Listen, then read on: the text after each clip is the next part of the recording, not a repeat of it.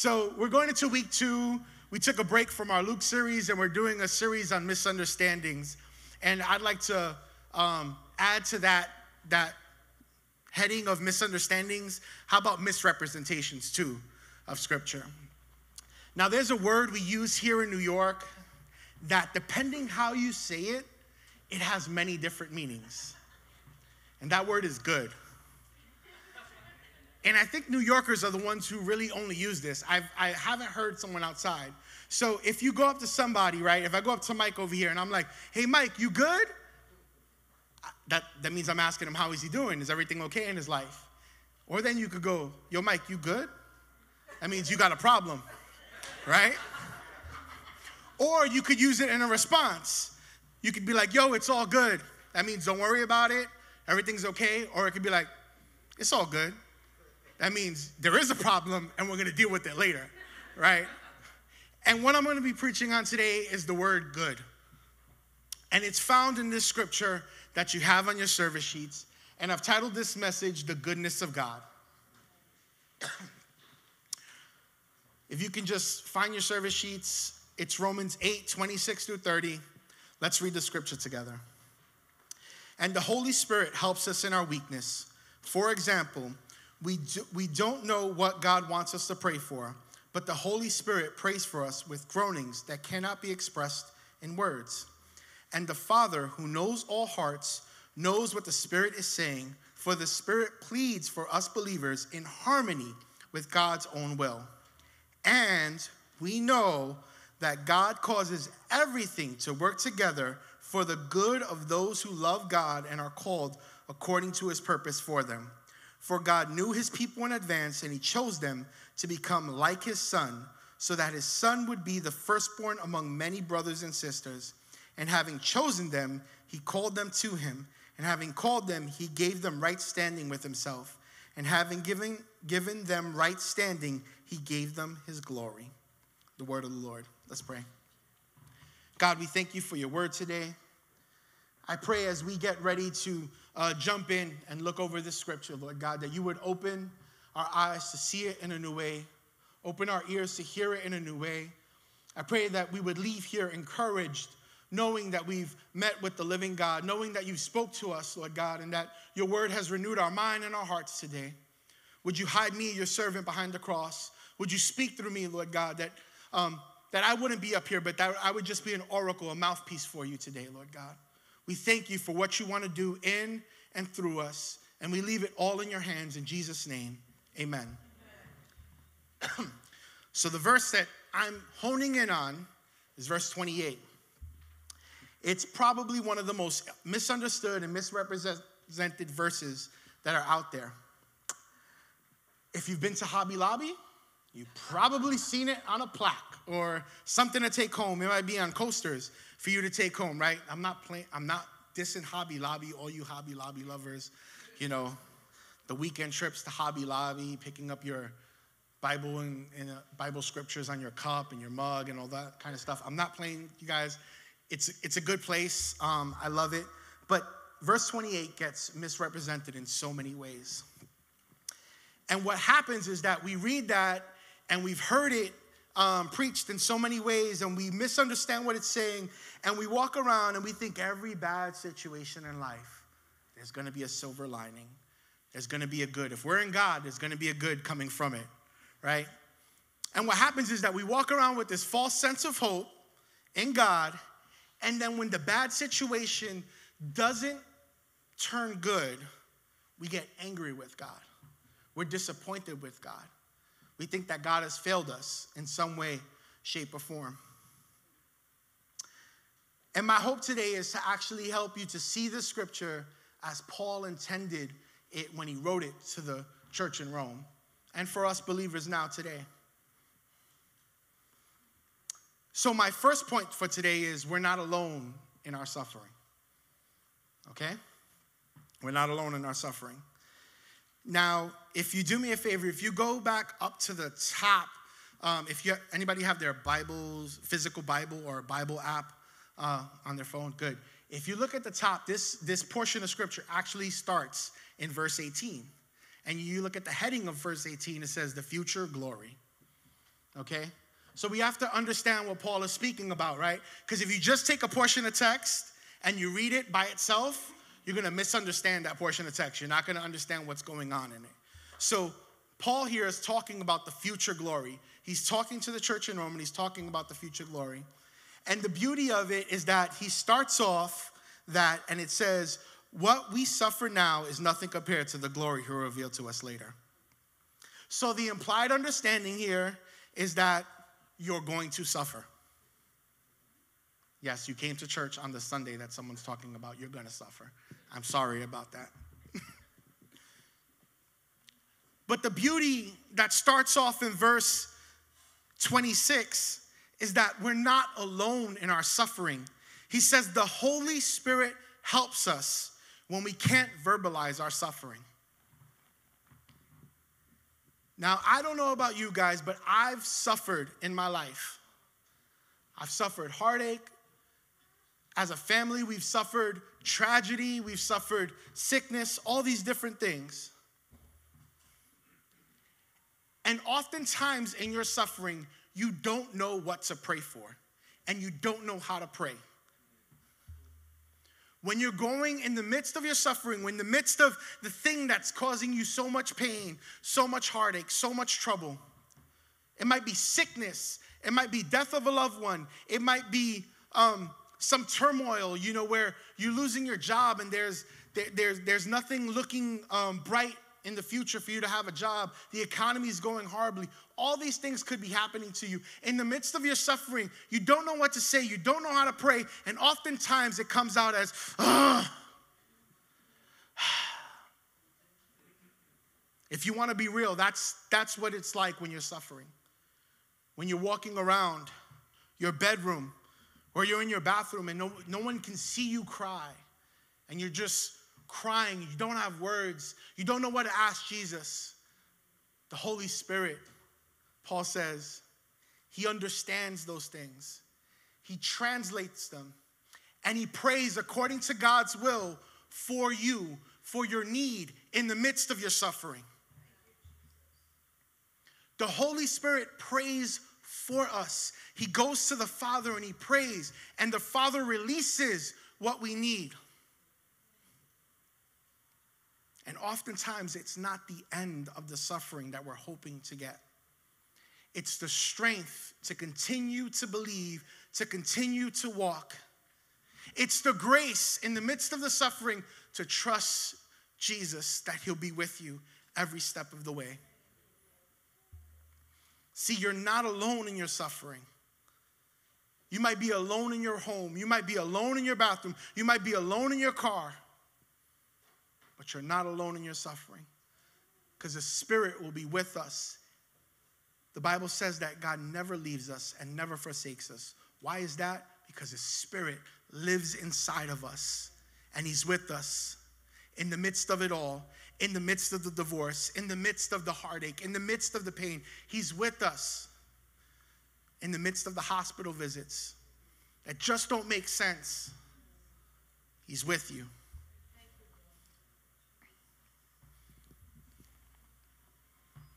James chapter 1 verse 12 says, "Blessed is the one who perseveres in the trial, because having stood the test, that person will receive the crown of life that the Lord has promised to those who love him.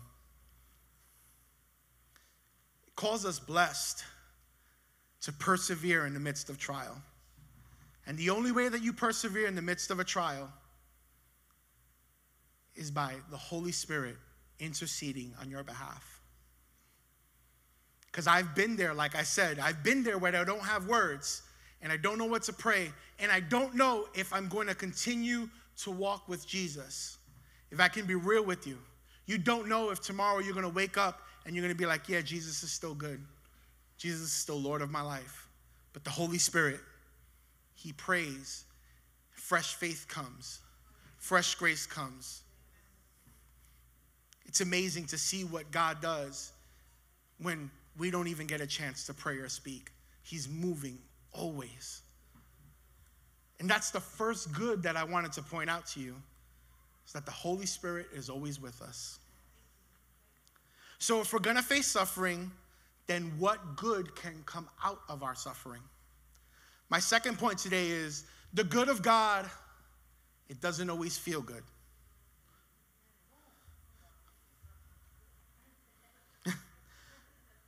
First, let's look at who was Paul speaking to in this text.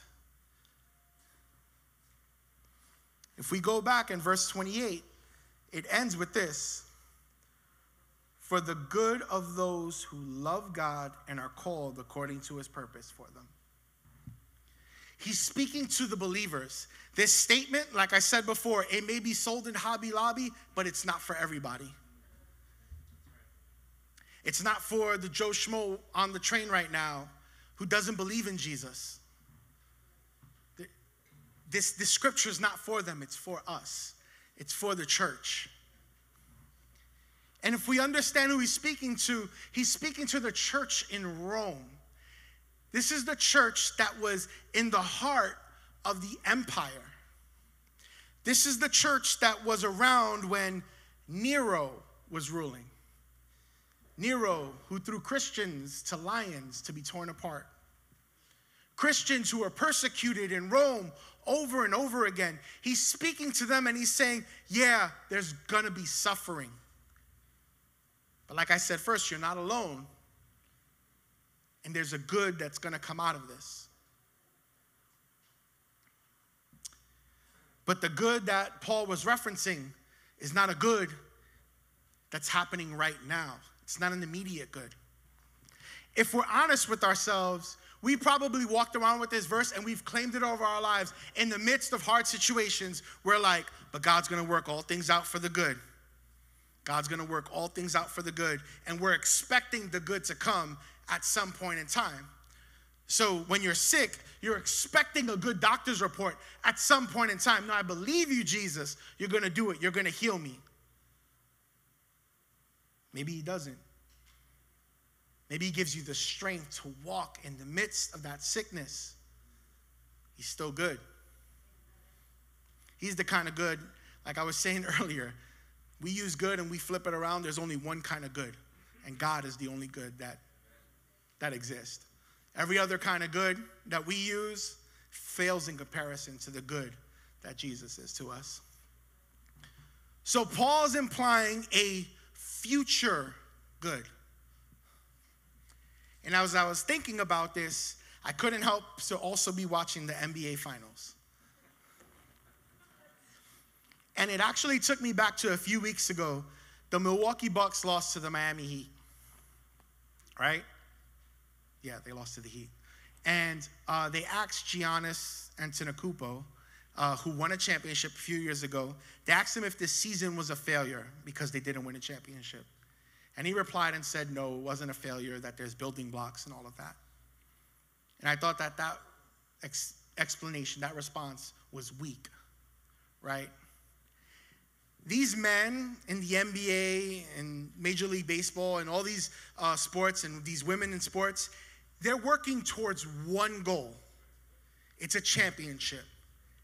If you don't have a championship, the season's a failure. That's your goal. Your goal can't be, I want to be 10 wins better than I was last year. That's you don't get paid millions of dollars to win 10 more games. You get paid millions of dollars to win the prize at the end of the season, to win the big trophy.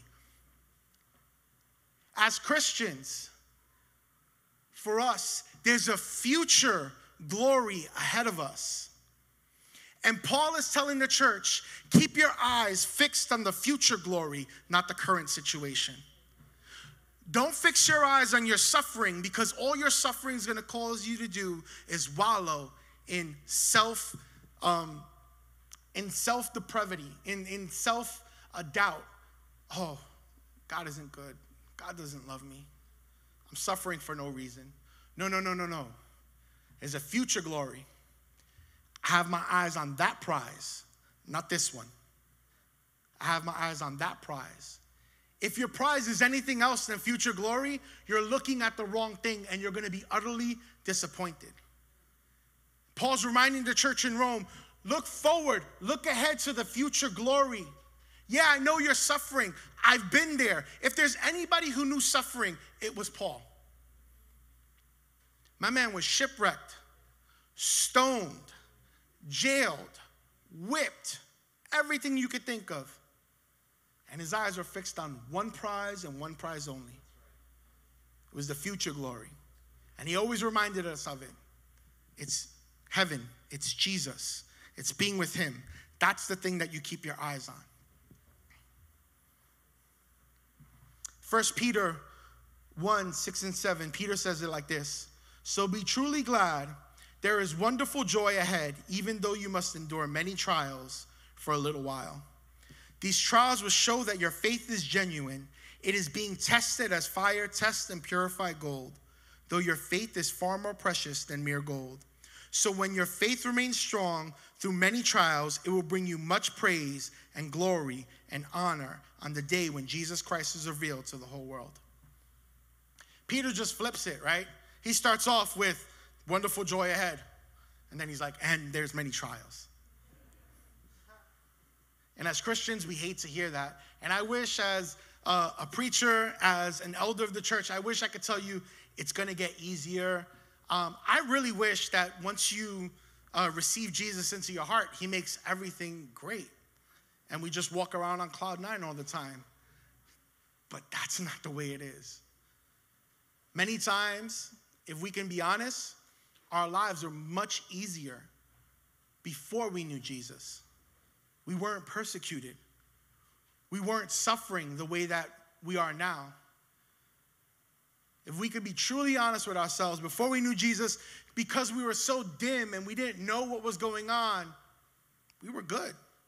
We were enjoying life, partying, being with family, being with friends, all these kind of things. But then when we know Jesus, our eyes are opened to the truth. This is all temporary. It's all going to fade away at some point in time. And at the end, we have to stand before the maker of heaven and earth. And when I get there, I want to be welcomed in. I want to be with Jesus. I don't want to go to the other place. It ain't a party like the TV or movies show it. There's no party down there. There's nothing else going on. Winnie's smiling right now when I said that.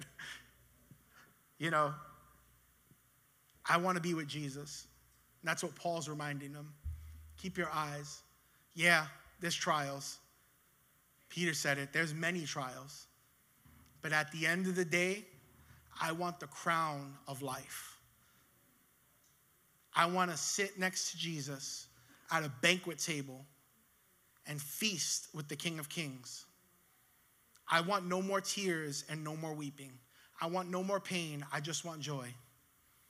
I want a sun that never sets. That's the reality. That's what he's talking about. And when we look at our lives, we can look at it like this. Think of a puzzle. I love doing puzzles. My mom's right there. We did a puzzle on vacation a few years ago. I think it took us like half the vacation. And then there was one piece that we couldn't find, and we looked everywhere. Yes, everybody's disappointed right now. that is the worst thing, right? Imagine opening up a brand new puzzle, putting it together, spending all that time, and then you have one piece that's missing. Just destroys the whole puzzle. But in saying that our life is like a puzzle, there will be good times, there will be bad times, there will be crummy times. There will be times and seasons of utter suffering, of loss, of pain. And then there's beautiful times where we'll be with family and we can remember all the good. There'll be times where we see people come to Christ and there's nothing like it. This weekend, when there's kids that gave their life to Christ, I've been in churches where there's no celebration. These kids were celebrating their friends coming to know Jesus. They went nuts cheering for them. And at some point in time, these young people are going to face suffering that's going to hurt. But when the puzzle's done, and we won't see it on this side of heaven, but on the other side, it was good. I'm better off because I, I, I experienced that.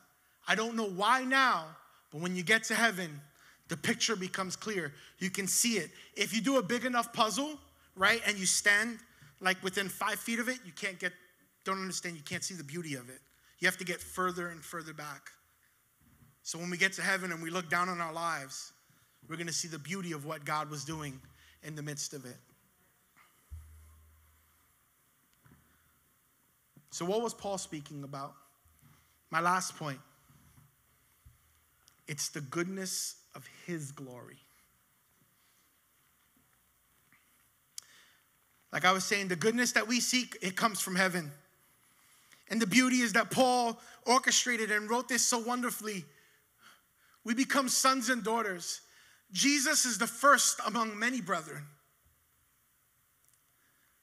It's not just for Jesus, He shares His glory with us. That's the goodness of God wrapped up and summed up in everything that I could say. It's His goodness, it's the fact that we get to be with Him in glory.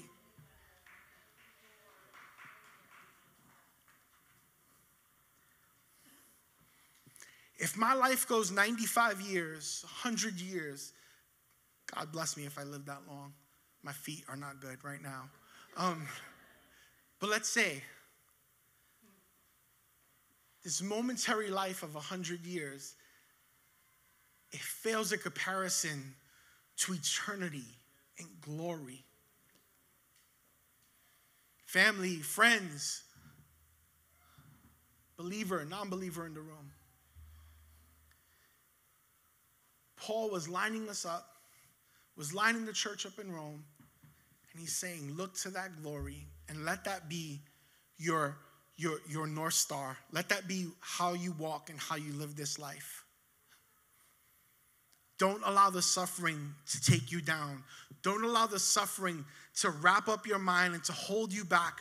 And don't, don't, don't, fix your, don't fix your gaze down on the suffering that you're momentarily enduring.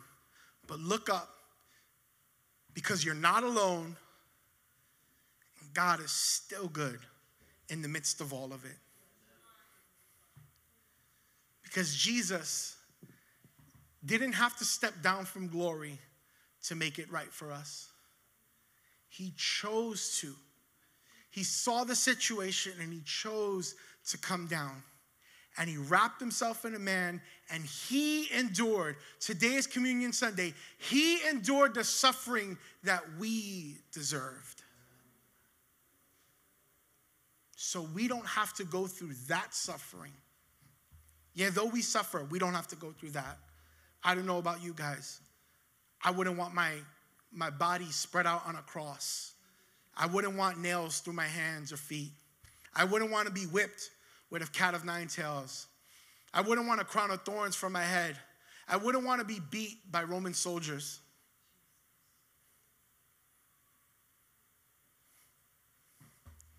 I wouldn't want to have to hang in shame of all that I've done wrong so the world can look at me. That's what he did. And he did it so he could share his glory with us. Band, you could come up. Alicia, you could come up. As I get ready to close, like I was saying, this verse has been so misrepresented. And it has so many believers walking around and they're angry with God, disappointed because it hasn't made everything good for them. And like I was saying earlier, their response to Jesus is, You good? They're angry, disappointed. Why'd you do this? Why'd you allow this to happen? Why did this have to happen to me as a kid? Why was this done to me? Why did you allow all these things? Walking around and expecting some kind of good to come out of it, and there may never be any good that comes out of it.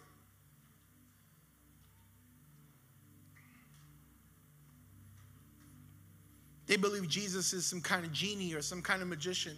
It's just going to magically make it all right. If we're honest, we treat Jesus like the Mike Holmes of our lives. If you don't know who Mike Holmes is, he's a guy on HGTV that fixes people's homes whose houses have been demolished by contractors. And he goes and he makes it right. That's the whole point of his show. And we're expecting Jesus to just make everything right for us. Make it all good, Jesus.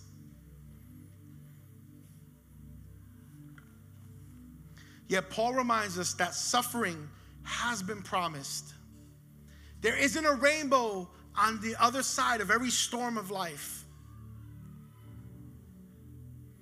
But God remains with us. He even prays for us. He pours out His strength, His grace, His mercy, whatever is needed for that time. And He never leaves us, He never forsakes us. And He gives us the promise, the stamp, the seal of a future glory with Him. There's probably two people in the room today. There's probably people who are angry with God right now. It's okay. I tell people all the time God's a big boy. You can tell him that you're angry. Don't worry. He already knows your heart, He already knows what you're dealing with. There's going to be leaders uh, lined up on the side. If you're angry with God, but you want to go and you want to talk to Him, go up and pray with somebody. Nobody's gonna judge you in this room. Nobody's gonna look down on you because I've been there. I've been angry with God and I've let Him know. And I've let Him know in non Christian words that I was angry with Him. It's okay. And then there's some other people in the room, and I believe this with all my heart. You don't know if there's glory at the end for you. You've questioned that. We'll pray for you too. But I don't want anybody leaving here today walking around with a false assumption of who God is and that life is going to be all good. But I want you to walk around and know that you're not alone. You walk with Jesus, He's with you. And if you keep your eyes fixed on glory, everything else at some point in time will fade away and you'll be there with him one day. Let's bow our heads. Lord, I thank you for your word today, God. God, I thank you that the goodness of God is bigger than what we think it is, Lord God. Thank you that we're not alone. Thank you that your spirit is with us always. Even your word says you're with us to the end of the age With us, Lord God. Wherever we make our bed, wherever we go, Lord God, you're there with us. Thank you for the sweet reminder that life will not be easy. It's not going to be all good. But with you, we'll always be where we need to be. Thank you that you've given us a North Star. You've given us a fixed point to keep our focus on. You've given us a crown of life to strive for, Lord God, to work for, to run towards, Lord God. So that when the struggles, when the pain, when the trouble of life comes upon us, God, we can look to that. And we can know that it's all going to be worth it at the end, Lord God. Though we don't have the answers on this side of heaven, though we don't though we don't know if it's going to be good at some point in time, God, we have you to look forward to, Lord Jesus. And You are more than enough for us. You are our prize, Lord God. And I thank you that we are your prize. We love you. Work on our hearts in this moment, Lord God. Don't let us leave here the same, Jesus. Pray all of this in your precious name. Amen.